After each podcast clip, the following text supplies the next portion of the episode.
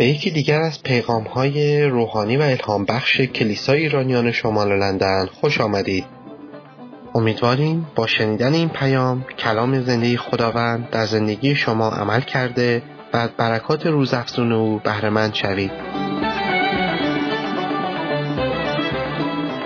عرض سلام خدمت شما خواهران و برادران عزیزم. چه افتخاری امروز کلام خدا رو من براتون میارم. خدا رو شکر برای وجودتون، خدا رو شکر برای امروز، روزی که خداوند ساخت. خدا رو شکر برای وجود من و شما که در عیسی مسیح هستیم. کلام خدا در دوم قرنتیان 5:17 میگه آنانی که در عیسی مسیح هستند خلقت تازه‌ای هستند، چیزهای کهنه درگذشت، اینک همه چیز تازه شده. من ایمان دارم امروز خداوند با شما صحبت خاصی داره، پیغام جدیدی داره براتون، شما رو میخواد به جایهای عمیق‌تر ببره. ایمان دارم دست خالی اومدید، دست پر اینجا خواهید رفت. خب من جا داره تشکر کنم اینطور که گفته شد از خادمینی که واقعا اون روز با بردهدار دست دادن و تو طول این سالها دارن تو این کلیسا خدمت میکنن. واقعا جا داره قدردانی کنم و تشکر کنم که با وفاداری ایستادن و ثمره‌اش خودشون دارن میبینن. همینطور برادر فریدون، منم به شما تبریک میگم، واقعا به شما افتخار میکنیم. این کلیسای ما بالاخره یه دکتر الهیات ازش اومد بیرون، خدا رو شکر. و همینطور میخوام از این فرصت استفاده کنم از شبان عزیزمون تشکر کنم برای وجودشون، خودشون و خانوادهشون که سالهاست دارن ما رو خدمت میکنن، ما رو تحمل میکنن، شبانی میکنن، دلسوزانه واقعا. و بعد واقعا من خیلی کلیساها میرم، افتخارشون اینه که شما شبانشون باشی. واقعا من و این کلیسا قدر شما رو میدونیم، واقعا برای این خدماتی که تو این سالها داشتید. بعد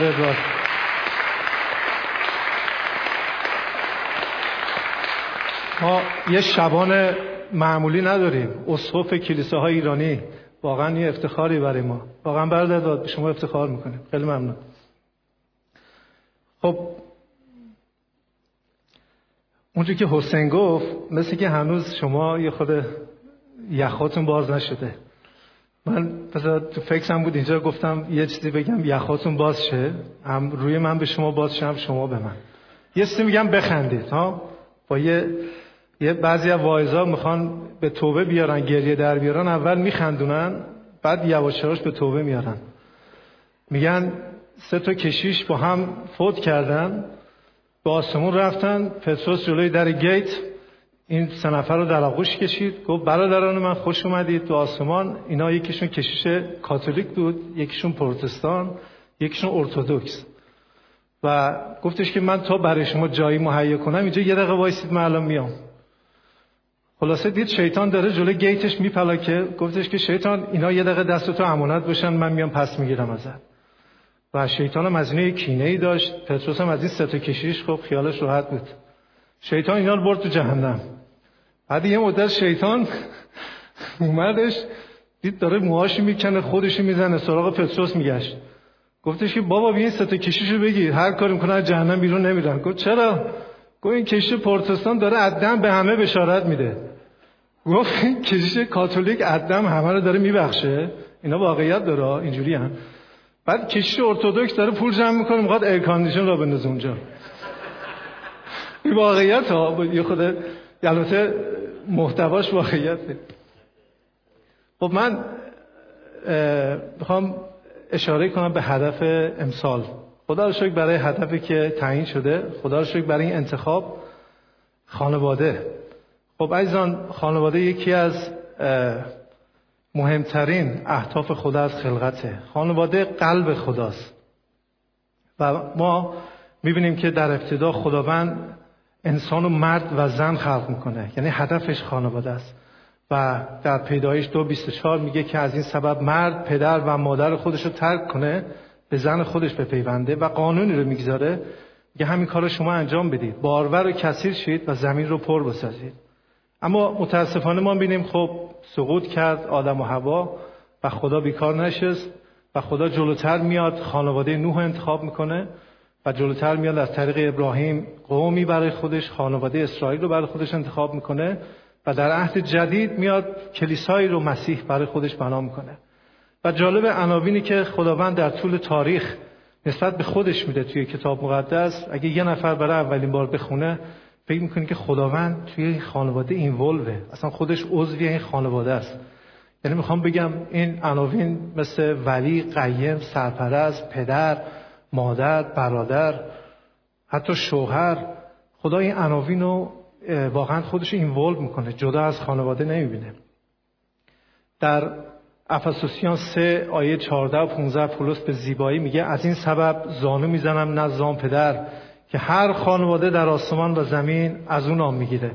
یه داستان زیبایی هست در متی فصل 12 آیه 48 تا 49 عیسی مسیح در حال تعلیم دادنه، یه قاصدی میاد بهش میگه که مادر و برادران تو دم در با تو کار دارن. عیسی مسیح رو به قایم میکنه، کسی که بر در ایستاده، میگه که کیست مادر من و کیانم برادران من؟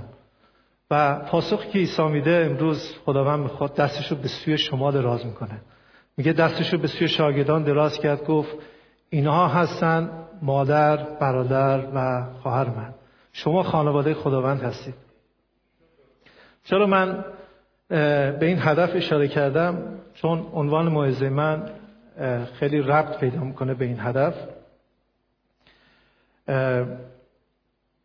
عنوان موعظه من هستش تأثیر کلام خدا در زندگی های ما و ثمرات اطاعت و بی‌اطاعتی از آن.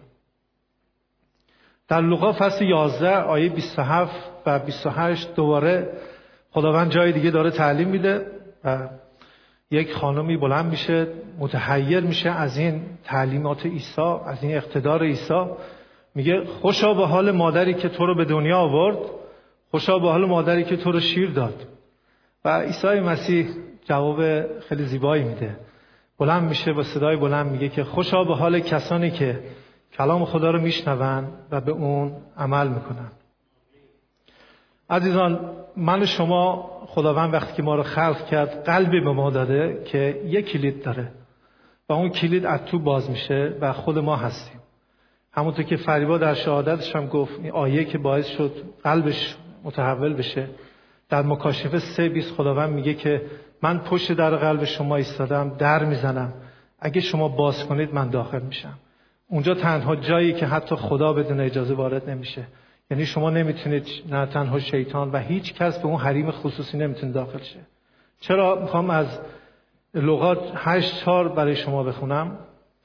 عیسی مسیح شنوندگان کلام خدا رو به 4 گروه تقسیم میکنه.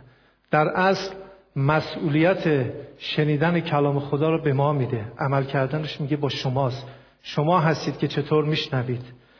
میگه بذرگر یا کسی که داره موعظه میکنه، میگه بذر رو گرفت پاچید، توی کلیسا داره از بلندگوها پخش میشه، میگه دی این بذر کناره راه افتاد، میگه پایمال شد و مرغان هوا اومدن اون دانه ها رو خوردن. اشارهش به اینه که عده‌ای میشنون اما از این گوش میگیرن اون گوش در، به محض اینکه پاش نه کلیسا میذارن بیرون، اصلا تا شب نشده فراموش میکنن موعظه در رابطه با چی بود، چه برسه بخوان به اون عمل کنن. میگه گروه دوم گروهی هستن که میشنون اما سطحی میشنون، اون جایی که دوست دارن میشنون، اون جایی که به نفعشونه، اون جایی که میبینن با زندگیشون سازگاری داره. میگه اینها قلبشون مثل سنگلاخ میمونه، کلامی رو که میشنون جایی میشینه که سنگلاخه، عمقش کمه، رطوبتش کمه. میگه به محض اینکه آفتاب در میاد چی میشه؟ میگه بر اون کلام، بر اون بذر میتابه و اون کلام خوش میشه. و مسیح به شاگردانش تفسیر کرد که اون آفتاب آزمایش ها و سختی هاست. و میگه گروه سومی هست، میگه کلام رو میشنون و به قلبشون راه میدن اما قلبیه که پر از خارهاست. میگه وقتی که این بذر با این خارها میخواد رشد کنه، این خارها این بذر رو خفه میکنه. مسیح گفت یک نفر نمیتونه دو آقا رو خدمت کنه، دو ارباب رو، دوستی با دنیا دشمنی با خداست. میگه وقتی که این کلام رو توی خارها که اشاره میکنه، خارها مال، ثروت، دوستی و دنیا، میگه اینا نمیتونه با هم یک جا با هم دیگه رشد کنه. اما خداوند اشاره میکنه زمین چهارمی هم هست. یه دهی هستن که با گوش شنوا میشنون، اون جایی که کسی اجازه نداره بهش دسترسی پیدا کنه، اونجا جا میدن، در خاک خوب میافته و این پیغام و این کلام در اونها این بذر رشد میکنه و 100 برابر ثمر میاره. جالب مسیح وقتی که این مثال رو میزنه میگه با صدای بلند ندا در داد گفت هر کس گوش شنوا دارد بشنود. واقعا دعای من اینه که به نام عیسی مسیح این کلام در اون خاک خوب بیافته، جای بیافته که ثمر بده، 100 برابر بشه و خداوند منو مسح کنه، لبهای منو تقدیس کنه تا شما با از روح القدس بشنوید نه از من.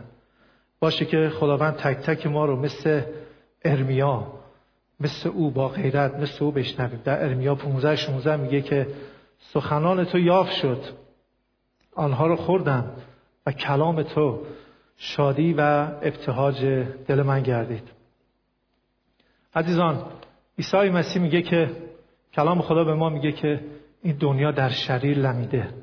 مسیح به ما فرمود که توی دنیای هستید کلیسا که کرکس‌ها با گندم‌ها با هم داره رشد میکنه، گرگ‌هایی هستن در لباس میش، شما قادر به تشخیص اونها نیستید. من از شما توقع دارم مثل کبوتر ساده دل باشید و مثل مار هوشیار. اما چطور میشه مثل کبوتر ساده دل بود و مثل مار هوشیار؟ هیچ طریق دیگه‌ای وجود نداره جز آگاهی و نالج کلام خدا. در متی 7:24 مسیح میگه هر کس سخنان من رو بشنوه و به اونها عمل کنه مثل معمار دانایی میمونه که خانه‌اش روی سنگ بنا کرد، روی صخره.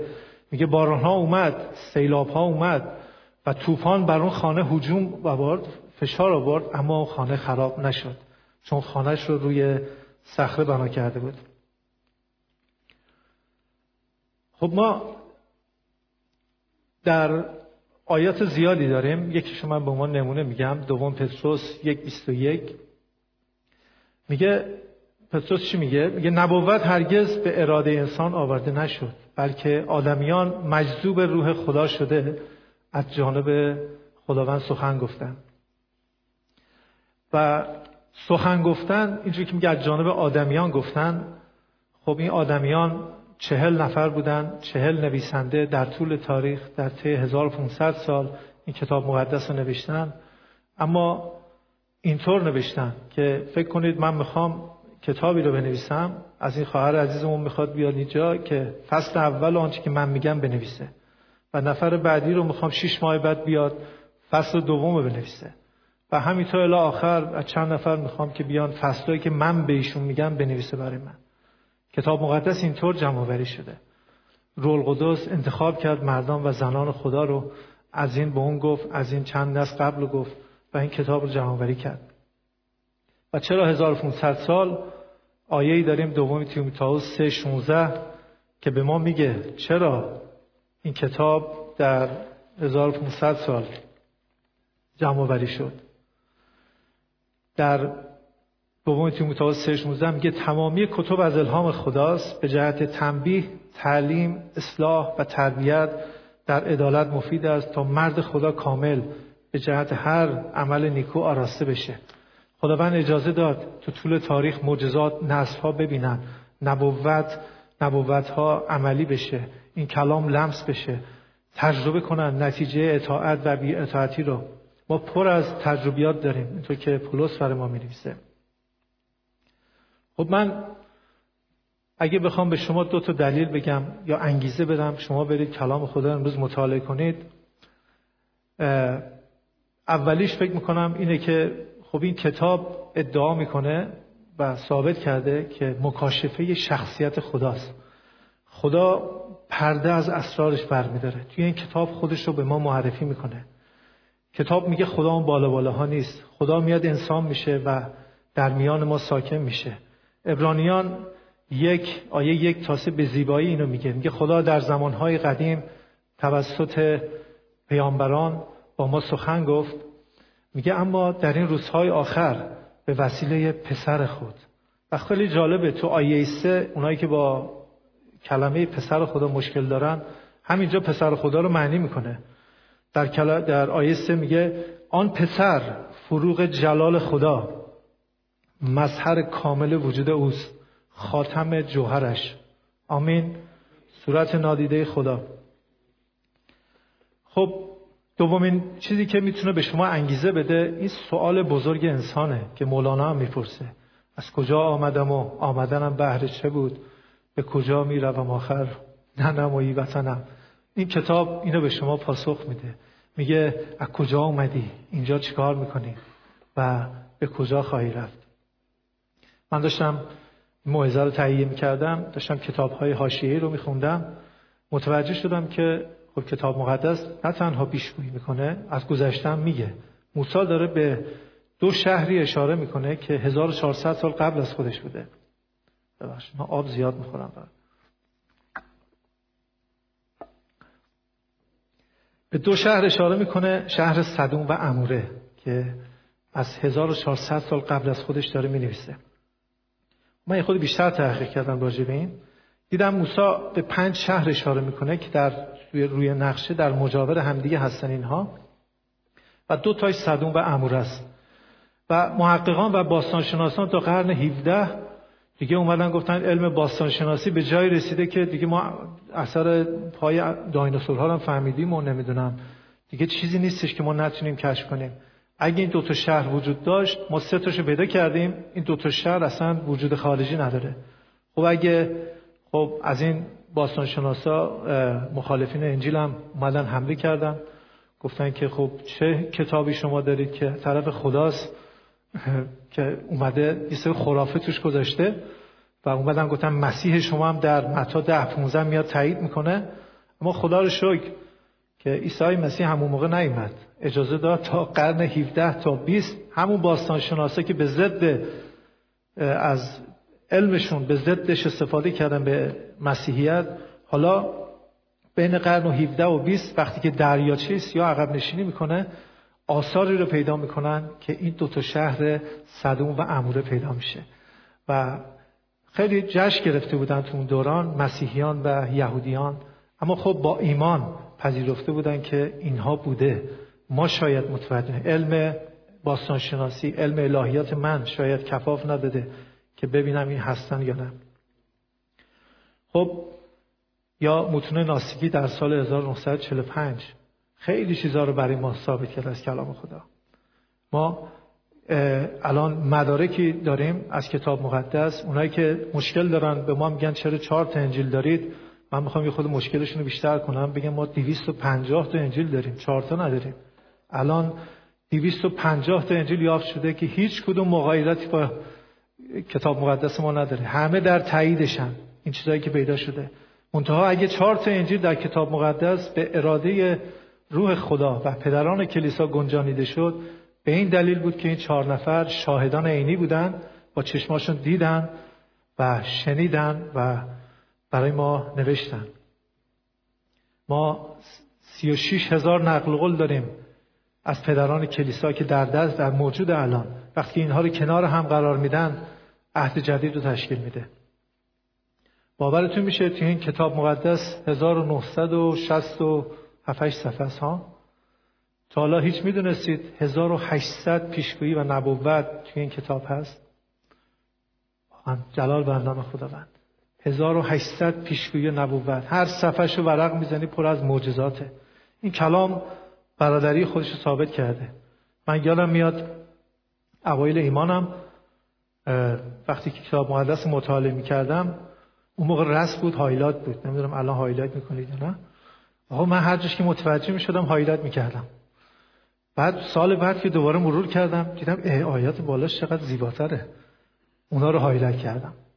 سال بعدش اومدم دوباره دیدم جای دیگر رو باز هایلایت کنم. بعد روح خدا با قلبم حرف زد که محمود اگه می‌خوای هایلایت کنی کل کتاب مقدس باید هایلایت کنی.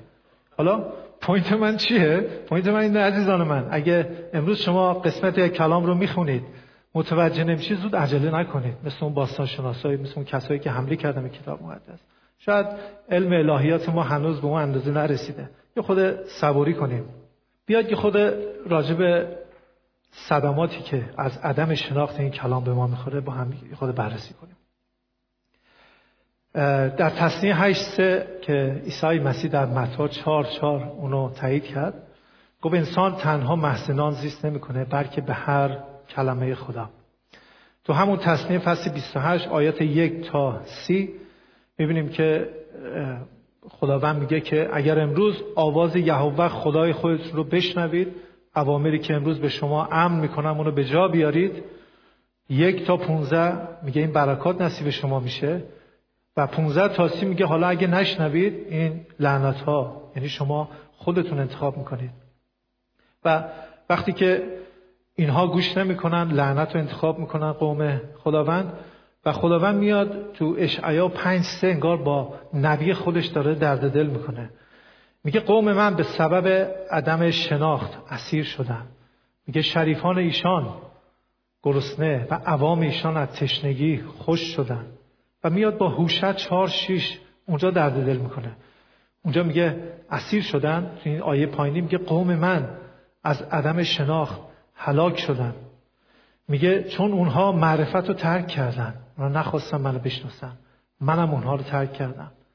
میگه چون اونها شریعت منو فراموش کردن، من هم اونها رو فراموش کردم. تو عبرانیان فصل 5 آیه 14 و 15 کلام خدا میگه مدت طولانی است که شما مسیحی هستید در صورتی که الان خودتون بس معلم دیگران باشید. از ایمان عقب موندید، تا کی میخواید چیرخواره باشید؟ دوباره بس یکی بیاد از سر نو آلفابت رو به شما درس بده. میگه اگه شما بخواید شیرخواره باشید نمیتونید غذا بخورید و خوب و از بد نمیتونید تشخیص بدید. کلام خدا رو، مطالب عمیقش رو شما درک نمیکنید مگر اینکه رشد کنید. میخوام سلامات رو خود بیشتر با هم باز کنیم. در اثر عدم شناخت کلام خدا ما فریب میخوریم. کی ما رو فریب میده؟ دشمن خلقت، همون که آدم و حوا رو در ابتدا فریب داد. ایشون شیطان نمیاد ما رو از کتاب‌های جانبی و حافظ و سعدی و اینجور کتابا بخواد ما رو فریب بده. میاد درست از همین کتاب مقدس استفاده میکنه، ما رو فریب میده. چیکار میکنه؟ نصف حقیقت رو به ما میگه. ما میبینیم خب عیسی مسیح دست شیطان رو برای ما رو کرد که کسیه که دروغگوه، پدر دروغگوهاست و میاد نصف حقیقت رو میگه. ما میبینیم که وقتی عیسی مسیح به بیابان برده شد توسط روح خدا که با شیطان مبارزه کنه، شیطان بهش گفتش که اگر پسر خدا هستی بگو تا این سنگ نان بشه. مسیح گفتش که انسان تنها محض نان زیست نمیکنه بلکه به هر کلمه خدا. اون نصف حقیقت رو میگفت، مسیح تو کانتکستش میگفت، یعنی کتاب مقدس حتما لازم نیست ما یه ورقش رو بدیم، تو کانتکست بس ببینیم چی میگه. دوباره مسیح رو میبره بالای برج هیکل، میگه در رابطه با تو نوشته شده، مزمور 91 میگه خودت همین بالا بنده پایین، نوشته شده که اگه پسر خدا هستی فرشتگان میان تو رو میگیرن، پای تو به سنگ لغزش نمیخوره. مسیح میگه خب بله، خب نوشته شده در کتاب مقدس، اما تو کانتکستی که نگاه میکنی میگه خداوند خدای خودت رو هیچ وقت آزمایش نکن، از اون بالا نپر پایین، بگو خدا منو میگیره. و مسیح رو میبره بالای یه کوه بلندی، میگه ببین رئیس این جهان منم، تمام این قدرت ها همه به من داده شده، همه مار منه، همه تو دستای منه، نگاه کن، تو منو سجده کن همه رو به تو میدم. مسیح میگه که خب بله من خودمم تو آیات بعدی تایید میکنم رئیس این جهان تویی، اما کتاب مقدس میگه که تنها خداوند خدای خودت رو سجده کن. مسیح دست شیطان رو برای ما باز کرد. اگه کلام خوب ندونیم ما فریب میخوریم. مثلا این کتاب مقدس، من میدونم همه ما دوست داریم ایمان ما رشد کنه، آمین، کی دوست نداره؟ همه دوست دارن که رشد کنن، منگول روحانی باقی نمونن. کلام خدا هیچ راهی نداره، میگه که ایمان از شنیدنه و شنیدن از کلام خدا. هر چقدر شما کلام خدا رو بیشتر بشنوید، بیشتر عمیق شید، مطالعه کنید، ایمان شما رشد میکنه. خیلی ساده، 2 تا 4 تا. در درک نقشه الهی، در سختی ها، در مشکلات ما کم میاریم. وعدهای خدا رو نمیتونیم چطور نقد کنیم. فیض رو اصلا نمیشناسیم. گناه رو نمیدونیم چیه. بذارید بزرگترینش رو بگم. پولس میگه بزرگترین اینها محبته، چیزی که میمونه. عزیزان، من اشتباه رو میکردم. بعد از ادوار یه روز اومد خونه ما، من خانمم تعلیم میداد، من فهمیدم چقدر تو محبت کردن. من مطمئنم همه شما این ضربه رو خوردید تو معبر کردن ما چقدر. خب ما این شعر زیبا رو میدونیم که تو نیکی کن و در دجله انداز که ایزد در بیابانت دهد باد. ها این تو مسیحیت جایی نداره با ایزدتون. من بلداد دارم تعلیم میدونم، اما این حالا بعدا خودتون چیز. محبت ما درست محبت آکاپ است. میگن نیش اغرب نز ره کین است، اقتضای طبیعتش اینه. محبت دیگه برادر ادوارد ما بهش میگیم و محبت کنی دیگه. محبت به خاطر اینکه برای اینکه او چون که او نمیدونم اینا نیستش که محبت میکنیم که باعث بکنه. و چقدر ضربه خوردیم. من اعتراف میکنم اینجا هر جا که حرف شبانمون رو گوش نکردیم ضربه خورد. کلیسا خیلی ضربات بدی خوردیم ما. نه تنها تو این قسمت‌های دیگه هم. کلیسیان 1:8 میگه کلیسا اگه میخواید محبت کنید، محبت شما باید در روح باشه، به هدایت روح القدس باشه. آمین. میگه اگه شما در فیلیپیان 1:9 میگه اگه میخواید محبت کنید، محبت شما باید در شناخت و کمال فهم باشه، یعنی با حکمت باشه، بدون در هیچ کار میکنی، در آگاهی باشه. در دوم یوحنا 1:6 میگه میخوای بدونی محبت چیه؟ میگه این از محبت که موافق کلام خدا شما سلوک کنید. افسوسیان 3:18 پولس که همین گفت محبت فقط باقی میمونه، بزرگترینشه محبت، ایمان، امید. میگه در محبت ریشه کنید، رشد کنید تا بتونید درک کنید امرهای خدا رو و خیلی چیزهای دیگه رو. پس اگه بزرگش اینه، حالا من میخوام یکی یکی ادامه بدم. در پرستش هامون اگه ما کلام خدا رو خوب ندونیم، اینجا میایم احساساتی میشیم، هللویا میگیم، با مشکلات میایم اینجا، مشکلات میریزیم اینجا، دوباره دم در برش میداریم، رو کولمون میذاریم، دوباره همون آش همون کاسه. یه ساعتی اگزایتین شدیم، هللویا گفتیم، جمع شدیم. اما تو پرستش واقعا درس بزرگی تو اشعیا فصل 58 هست. میگه قوم خدا اوج پرستششون این بود که سراشون رو میترشیدن، ریشاشون رو نمیزدن، پلاس میپوشیدن، در خاکستر روزها دعا میکردن، روزه میگرفتن، سرود میخوندن، نمازهای مختلف چیز میکردن که خداوند بهشون نظر کنه. و میبینن خبری نیست، به خداوند شکایت میکنن، میگن ما روزه داشتیم ندیدی، کجایی پس فلان. خدا هم میگه الان حالتون میکنه.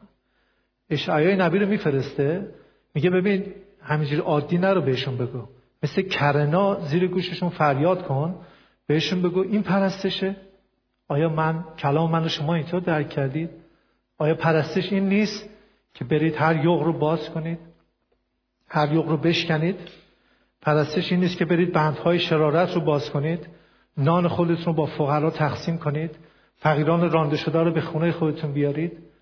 آیا پرستش این نیست که اشاره انگشت نسبت به یکدیگر رو و گفتن ناحق رو از خودتون دور کنید، قضاوت نکنید؟ آیا پرستش این نیست که آرزوی جان خودت رو با ذلیلان تقسیم کنید؟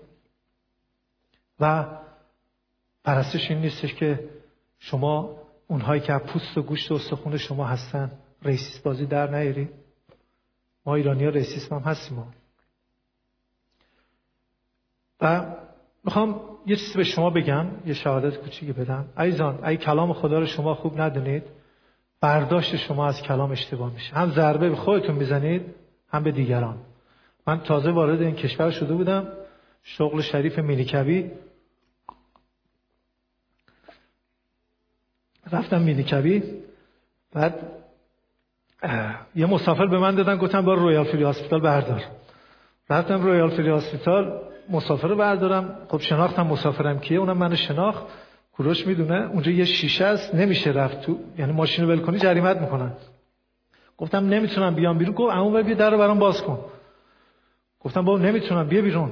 یه چند دقیقه دور خودش چرخید، یکی رو پیدا کرد، در اونجا رو براش باز کرد، اومد بیرون. اومد دم ماشین من، گفتش که بیا درو باز کن من بیام تو. ما هم تازه اومده انگلیس، گفتیم رسمه دیگه حتما. اومدم درو باز کردم، نشست. اومدم نشستم تو ماشین، دیدم در بازه. خب میشه بیای درو ببندی؟ من یادمه کوروش وقتی اولین بار داشت اینجا موعظه میکرد، نگران این صلیبه بود. من داشتم با کوروش صحبت میکردم، من و کوروش با هم ایمان آوردیم، خیلی جالبه، خیلی دوران خوبی رو با هم داشتیم، خدا رو شکر. بعد اینجا اگه کسی موعظه میکنه خودشو جلال بده، این صلیبه. حالا چی داشتم میگفتم، کجا بودم؟ مینی کبه چی بود افتاد اینجا؟ خب آره پیاده شدم در بستم. گفت منو به گلدزگیرین، اومدم گلدزگیرین، گفت بیا درو باز کن. رفتم درو باز. گفت درو ببند، درو بستم. گفت این زنگ مارم بزن. گفتم باشه. رفتم زنگشونم زدم. بعد از بالا درو وا کردن، گفت یه هول بده درو. هول دادم، رفت تو راه رو وایساد. گفت برو فردا بیا پلیسی بگیر. گفتم ببین من 100 تا در واسط وا کردم. گفتم الانم اگه میخوای بری بالا کولت میکنم میبرم، مایه رو بیا. برگشت گفتش که نمیدم. آقا یعنی چی؟ این دیگه میدونم قانون بین المللیه، پول آوردن اینجا. خلاص پول نداد. ما زنگ زدیم آفیس، گفتم این کیه عتیقه به ما دادی؟ گفت بابا اینجوری امروز روز سبتشونه، اینا پول مول به کسی نمیدن، بیا برو. نه واقعا کلام خدا اینه، اینجوری فهمیدید از کلام خدا. یا ایشون حالا یه خانم یهودی این جالبه، من خدا آب بخورم. یه خانم یهودی افتاد دنبال من، یه خانمی تو تعجب نکنی خانمم دنبال مردم میاد. هر جا میرفته میشون میومد، هر جا میرفتم وای میستادم، وای میستاد. من شک کردم، وایسادم، گفتم خانم چیه؟ گفت آقا میشه به من یه کمکی کنید؟ گفتم چه کمکی؟ گفت با من بیا در خونه، بیا توی خونه. نه بابا اون نگو چیزی نشده. آخرش گوش کن، گفتش که یه متر بیا تو، خب یه دارو بهت میدم، بعد یه متر بیا بیرون. اومدی بیا بیرون، میریم چند تا خونه اون وسط، دوباره یه متر بیا تو، دارو رو به من بده برو.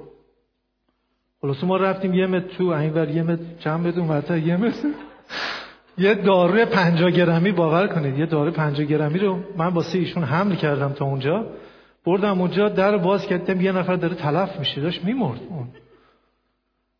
خب اینا میخواستن قوم یهود میدونستن یه روز سبت چیزی رو نباید حمل کنن، چقدر مسیح توبیخشون میکنه و بیشتر معجزاتش روز صلیب میکنه. من میخوام به شما بگم چقدر اگه شما کلام خدا رو خوب درک نکنید، چقدر من نمیخوام شما بگید یهودی‌ها اینجوریان، همین الان بین ما خود منم اینجوری هستیم. واقعا انگوش اشاره به اونها نکنیم، ما خودمون هم خیلی جای اشتباه میکنیم از کلام خدا. اما درک از کلام خدا اینه، اگه ما ندونیم چقدر ضربه به همدیگه میزنیم. در درک تسلیس، خب ما میدونیم الان کلیسای ایرانیا خدا رو شکر حداقل ما 3 تا دکتر داریم، دکتر فریدون، دکتر ساسان توسلی، دکتر مهتاد. هر سهشون هم تو تلویزیون برای ما تسلیس درس دادن، برید تو سازمان پارس و جاهای دیگه. خب من مطمئنم الان یه سمینار ما داریم، برادر فریدون میخواد درس بده در رابطه سمینار به کلیسا. من مطمئنم الان دارم میگم، برادر فریدون مطمئنم تایید میکنه. اگه ایشون بدون شما کلامو نمیخونید اصلا درس سمینار برای شما نمیذاره، اصلا تسلیس به شما درس نمیده. چون تسلیس درس دادنی نیست، تعلیم دادنی نیست. تسلیس تجربه یه زندگی مسیحی تو طول زندگی مسیحیش. هر چقدر که شما تجربتون بیشتر میشه با خدای تسلیس بهتر میشناسید. وقتی خدای عهد عتیق که عهد عتیق شما میخونید، رد پای خدای پدر رو تو عهد عتیق میبینید، اعمال و جلال و بزرگی و شکوهشو. میاد تو عهد جدید میبینید خدای پسر رو میبینید، میبینید چه اعمال بزرگتری. حتی وقتی مسیح به آسمان صعود میکنه میبینید اعمال روح القدس رو میبینید. پدر، پسر، روح القدس، چه رابطه اینها با هم دارن. خیلی ساده، شما اگه کلامو دقیق بخونید اون موقع است که وقتی میان راجع به تسلیس به شما درس میدن شما درک میکنید، میفهمید. دیگه انقدر ما یه بار پدر میبریم بالای صلیب تو دعا، یه بار عیسی مسیح رو میبریم، یا روح القدس میبریم، دیگه تو این چیزا قاطی نمیکنیم. ما تو بشارت هامون این یکی دارم چیزایی که صدماتی که از عدم شناخت کلام خدا به ما میرسه رو دارم باز میکنیم با هم. عزیزان اگه شما کلامو نمیدونید چی میخواد به مردم بگید؟ چی دارید بگید واقعا؟ من یکی از یکی خواهرها پرسیدم، گفتم دیدم یه خواهر خیلی فعاله تو این گروه‌ها، گفتم که چرا این خواهر رو واسه مسیح سعید نمی‌کنید؟ گفت آقا این از یه فرسخی کلیسام رد نمیشه، از مسیحیت بیزاره. گفتم چرا؟ گفت حالا من جاشو نمیگم کجا، میگه یه مجموعه که ایرانی‌ها زیاد اونجا میرن، میگه این خانم داشته اونجا میومده بیرون، حالش خیلی بد بوده و فشار خونش رفته بوده بالا، یه خود اونورتر. خلاصه یه جایی پیدا می‌کنه میشینه، این شخص مبشر میاد جلوش، میگه که خانم به مسیح ما بیارین انجیل رو بگیم که خدا رو شکر که فارسی زبون هستی. برای من زنگ میزنه آمبولانس، میگه که آمبولانس کیلو چنده، بیا من بشارت بهت میدم همین الان ایمان بیار، این شیطانو به تو حمله کرد. میگه پسرم قلبم داره از جا در میاد، من حال ندارم، دارم میمیرم، یه زنگ میزنه آمبولانس. میگه آمبولانس کدومه؟ به نام عیسی مسیح ایمان بیار، مهیب میده، شیطان دور شو فلان. خلاصه مردم جمع میشن، این زهانو از حال میره، آمبولانس ما نمیدونم میاد میبرنش. ایشون از مسیحیت اینه. من میخوام یه کپی کنم از یه بعدرداد، با اجازه شما یه مثال شما میزنید، خیلی واسه من برکت بود. بعدرداد میگه یه کشیشی رفت جبهه، اونایی که زخمی میشن میارن پشت جبهه اونها رو خدمت کنه.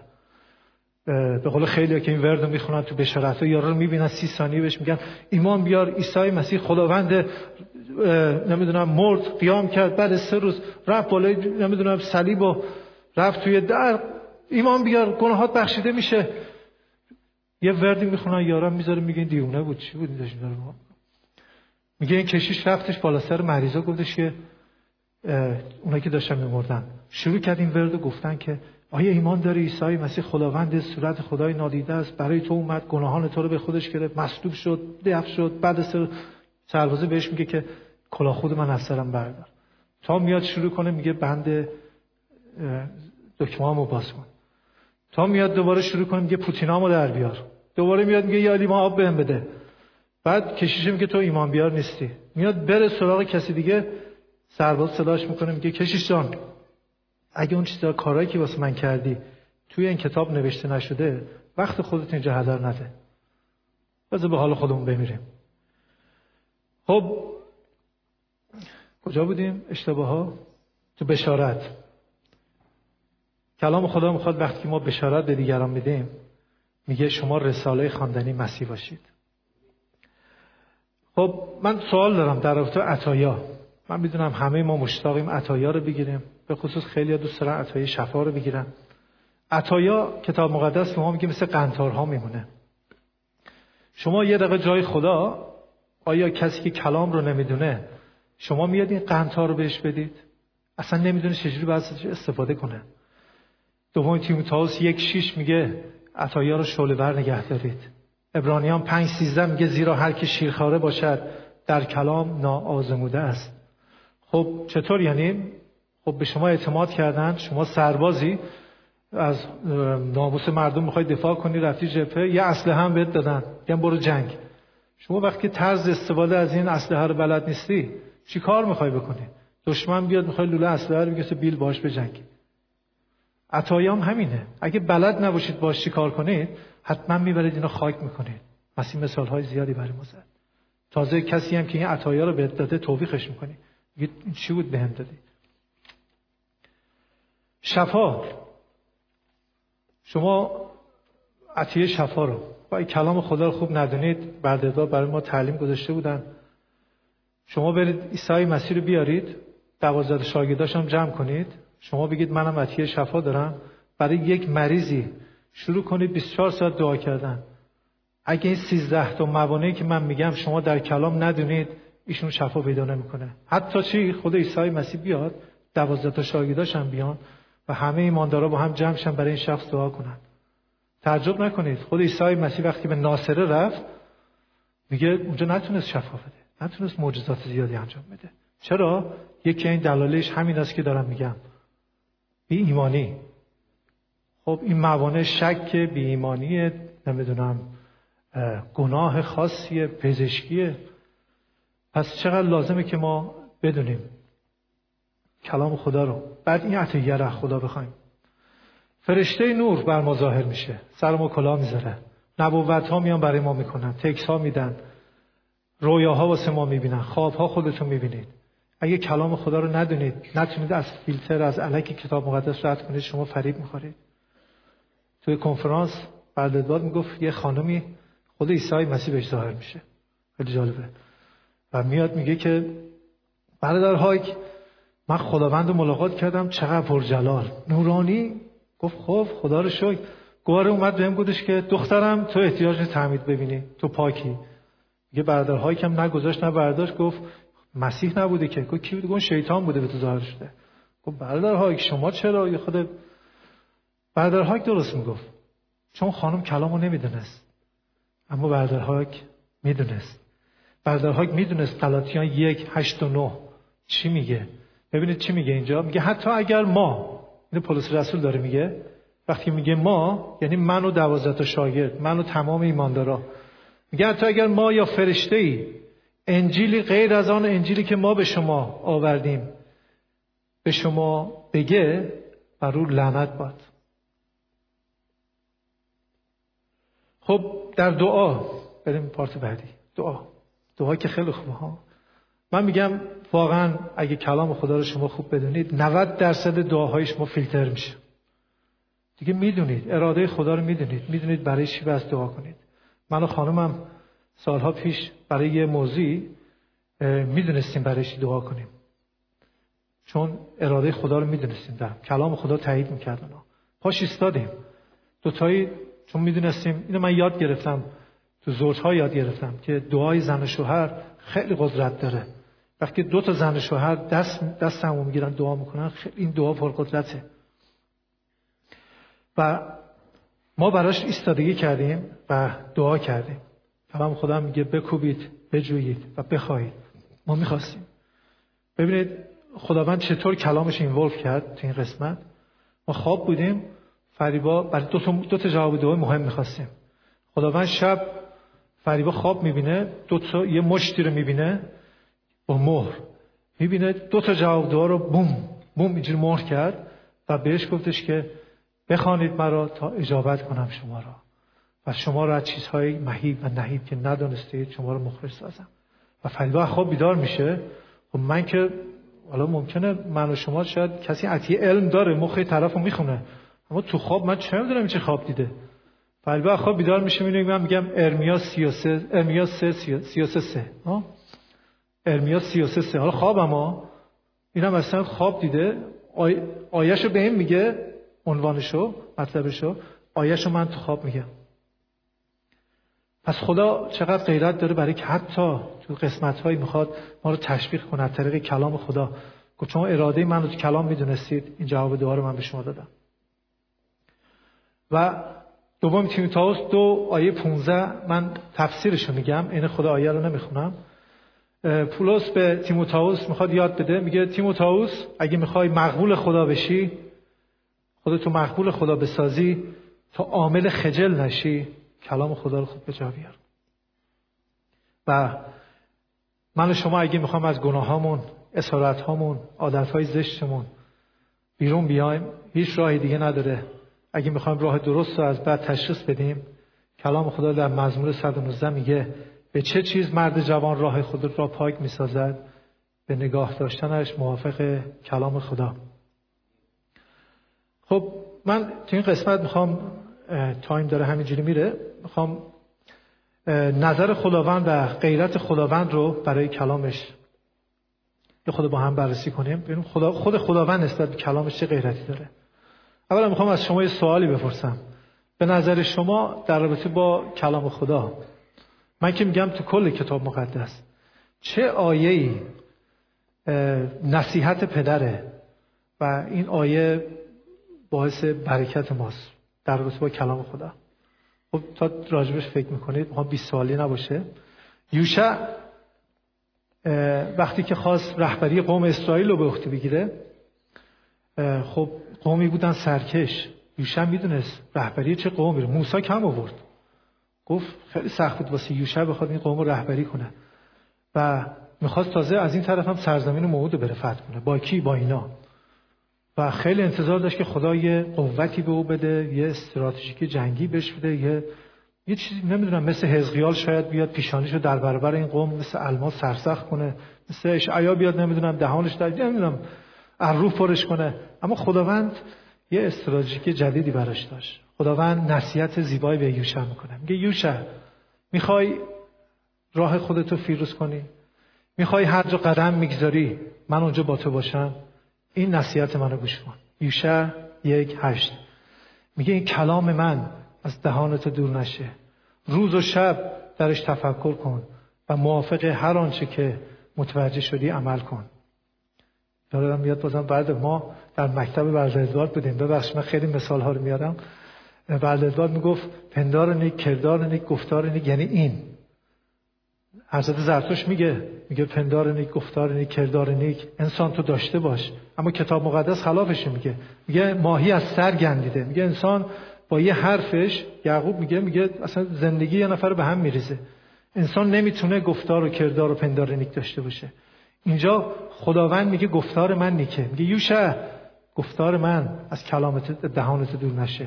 میگه یوشع رو کلام من فکر کن، کلام من اون پندار نیکه. میگه یوشع آنچه که از کلام من متوجه شدی، آنچه را که من به تو میگم عمل کن، این کردار نیکه، تو منو فالو کن. خب پس نصیحت خداوند چیه؟ یوشع 1:8 در تثنیه 32:2 میگه تعلیم من مثل باران خواهد بارید، کلام من مثل شبنم خواهد ریخت، مثل قطره‌های باران بر سبزه‌های تازه، مثل بارش‌ها بر نباتات است. به به. من یه شهادت دیگه بدم اینجا. ما رفتیم همه رسمید برای بشارت، یه 10-12 نفر جمع شدیم. قبل اینکه از خونه برم بیرون، خداوند تو قلبم گذاشت که کتاب انجیل رو با خودم ببرم، عهد عتیق رو، مزمور 34 رو گفت شخصی رو سر راهتون قرار میدم که نیازش مزمور 34ه. خب من اومدم توی اون چارسوی همه رسمید، به همه جمع شدم و اینو اعلام کردم، گفتم یه همچین شخصی سر راه ما میخوری که نیازش مزمور 34ه. ما دو تا شدیم، جدا شدیم. من با خواهرم میترا بودم، مادر خانم حسین، ایشون خیلی مبشر خیلی خوبی بود، الان هم هست. ما دوتایی با هم دیگه رفتیم، چند نفر رو سید کردیم، 102 قرار بود تو اون چهارسو جمع شیم. وقتی که داشتیم برمیگشتیم، خواهر میترا من پرسید، گفت برادر محمود این خانومی که قرار بود، آقایی که آل خانم نمیدونست، خانم یا آقا منم نمیدونستم، گفت چی شد؟ سر راه قرار بود شاید کسای دیگه سیدش کردن. گفتم نمیدونم، اما من مطمئنم که این چیزی که خدا تو قلبم گذاشت درسته. همین که اینو گفت، دیدیم یه خانومی محجبه اومد از بغل دست ما با سرعت، یعنی ما داشتیم با عجله می‌رفتیم، ایشون 2 برابر ما، گازش گرفته بود میرفت با سرعت. و خداوند گفت اینه. گفتم خواهر میسا اینه. گفت برادر محمود اونایی که نشستن پاشون رو پاشونه، کافی میخورن، نمیدونم وقت ندارن، اصلا گوش نمیدن. حالا بعضیشون قلبش لمس میشه، داره در میره، محجبه هم هست. گفتم خواهر میتونم بیا حالا. دویدیم دنبال خانم، گفتم خانم ببخشید یه دقیقه با شما کار دارم. گفت آقا چی کار داری؟ من عجله دارم. چی میخوای بگی؟ گفتم برای شما یه پیغام دارم. گفت آقا من خیلی عجله دارم. گفتم پیغام من طرف خداست. گفت آقا سریع بگو چی میخوای بگی؟ کتاب مقدس باز کردم، اولین آیه مزمور 34 رو خوندم، پشتش یه صندلی شوبیا بود، نشست رو صندلی. دومی رو خوندم، ریلکس شد. مادام سومی رو بخونم، من نگرانش شدم. گفتم خانم عجله ندین، بچه‌ی چیزی هم مدرسه نمیخواد بردی. گفت نه آقا هیچ کاری ندارم، اینو برام بخون. تا آخر مزمور 34 برایشون من خوندم، کلامو گرفت، انجیلو گرفت و با شادی اونجا رفت. چرا من این شهادت دادم؟ خدا برای کلامش غیرت داره. خدا اگه ما رو میفرسته با کلامش میفرسته. ببینید در اشعیا 66:6 چی میگه؟ میگه هر که در کلام من لرزان باشد، من به اون نظر میکنم. ارمیا 23:29 میگه آیا کلام من مثل آتش نیست و یا مثل چکش که صخره را خرد میکند؟ تو عهد جدید عیسی خداوند وقتی که رفت تو بیابان مبارزه کنه، من جلوتر گفتم از چی استفاده کرد؟ از کلام خدا. وقتی که وارد کنیسه شد، خواست خدمتش رو شروع کنه، از چی استفاده کرد؟ کتاب مقدس صحیفه اشعیا نبی رو باز کرد، از فصل 61 خوند. عیسی مسیح تعالیمش چی بود؟ همش ریفر داد به عهد عتیق. و تاییدش چی بود؟ گفت فکر نکنید که آمدم تورات و نوشته‌های انبیا را منسوخ کنم، متی 5:17-18، بلکه به کمال برسانم. یقین بدانید تا آسمان و زمین برجاست، نقطه و همزه یعنی تورات از بین نخواهد رفت تا همه آنها تحقق یابد. عیسی مسیح تعالیمش همه از روی کلام بود. چقدر غیرت داشت واسه کلام. حتی از مردگان وقتی قیام کرد، خودش به شاگردانش ظاهر نکرد، راه امواس 10 کیلومتر باهاشون طی کرد. از کلام بهشون گفت مگه قرار نبود که من بمیرم قیام کنم، این بلاها سر من بیاد؟ مگه پیشگویی نشده بود؟ یا به توما، وقتی تومای شکاک عیسی مسیح رو دید، مسیح گفت خوشا به حال اونایی که ندیده به من ایمان آوردن. منظورش چی بود؟ مگه توما من به شما نگفته بودم که منو مصلوب میکنن؟ چقدر مسیح به کلام اشاره میکنه.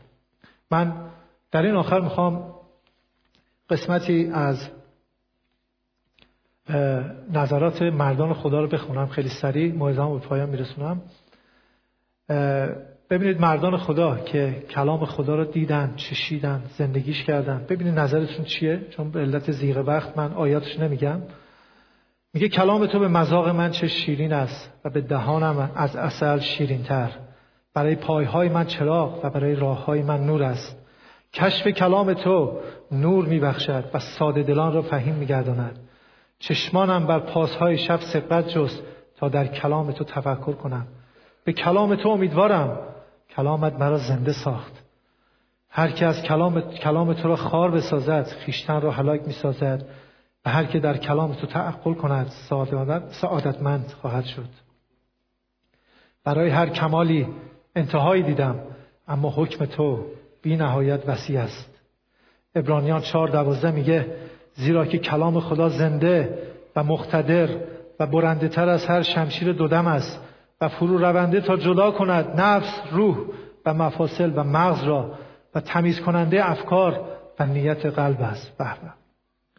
خب من به طور خلاصه عنوانهاشو میگم. من چیا رو با شما در میون گذاشتم؟ من از اعتبار کلام خدا و نفوذ قدرتمون در زندگی هامون گفتم. ثمرات اطاعت و بی‌اطاعتی از کلام خدا رو با شما در میون گذاشتم. صدماتی که از عدم شناخت کلام خدا بر ما وارد میاد همه رو یکی یکی 12 مورد با شما بررسی کردم. نظر خداوند و غیرتش نسبت به کلام رو خوندیم، شهادت‌ها شنیدیم و نظر مردان خدا رو خیلی هست، من مقدارش رو اینجا گذاشتم. اما من از شما میخوام اگر اینجا رفتید همه موعظه رو فراموش کردید، یه آیه رو امروز با خودتون هدیه ببرید، یه آیه رو حفظ کنید. یوشع 1:8 کلام من از دهانت دور نشه، روز و شب در اون تفکر کن و موافق هر آنچه که متوجه شدی عمل کن. و یک چیز دیگه الان یادم اومد، برادرها من خواسته بود، ببخشید منو تحمل کردید یه خود طولانی شد، من خواستن که من یه شهادتی رو با ایشون در میان گذاشتم، ایشون تایید کرد و خواستش که من اینجا با شما در میان بذارم. من ببخشید شهادتم من بیشتر تو بشارتیه. من داشتم توی ایلینگ به بشارت میدادم به 2 نفر، یا آقایی بود نابینا و یه کرر همراهش بود، شخصی بود کنارش ایستاده بود، دستشو گرفته بود داشت میبرد. من به اینا بشارت دادم. این شخص نابینا، این آقایی که کررش بود، من گفتش که آقا ولمون کن، این همه کشیدیم بس نیست، مذهب کدومه فهمیدیم همش درو، آقا ما اصلا به خدا ایمان نداریم، بذار به حال خودمون، ولمون کن آقا، برو روزی خدا جای دیگه بده. گفتم آقا ببخشید معذرت میخوام وقتتون رو گرفتم. اومدم برم، این آقای نابینا منو صدام کرد، گفتش که آقا یه دقیقه بیا. گفتم جانم. گفت چی می‌خواستی به ما بدی؟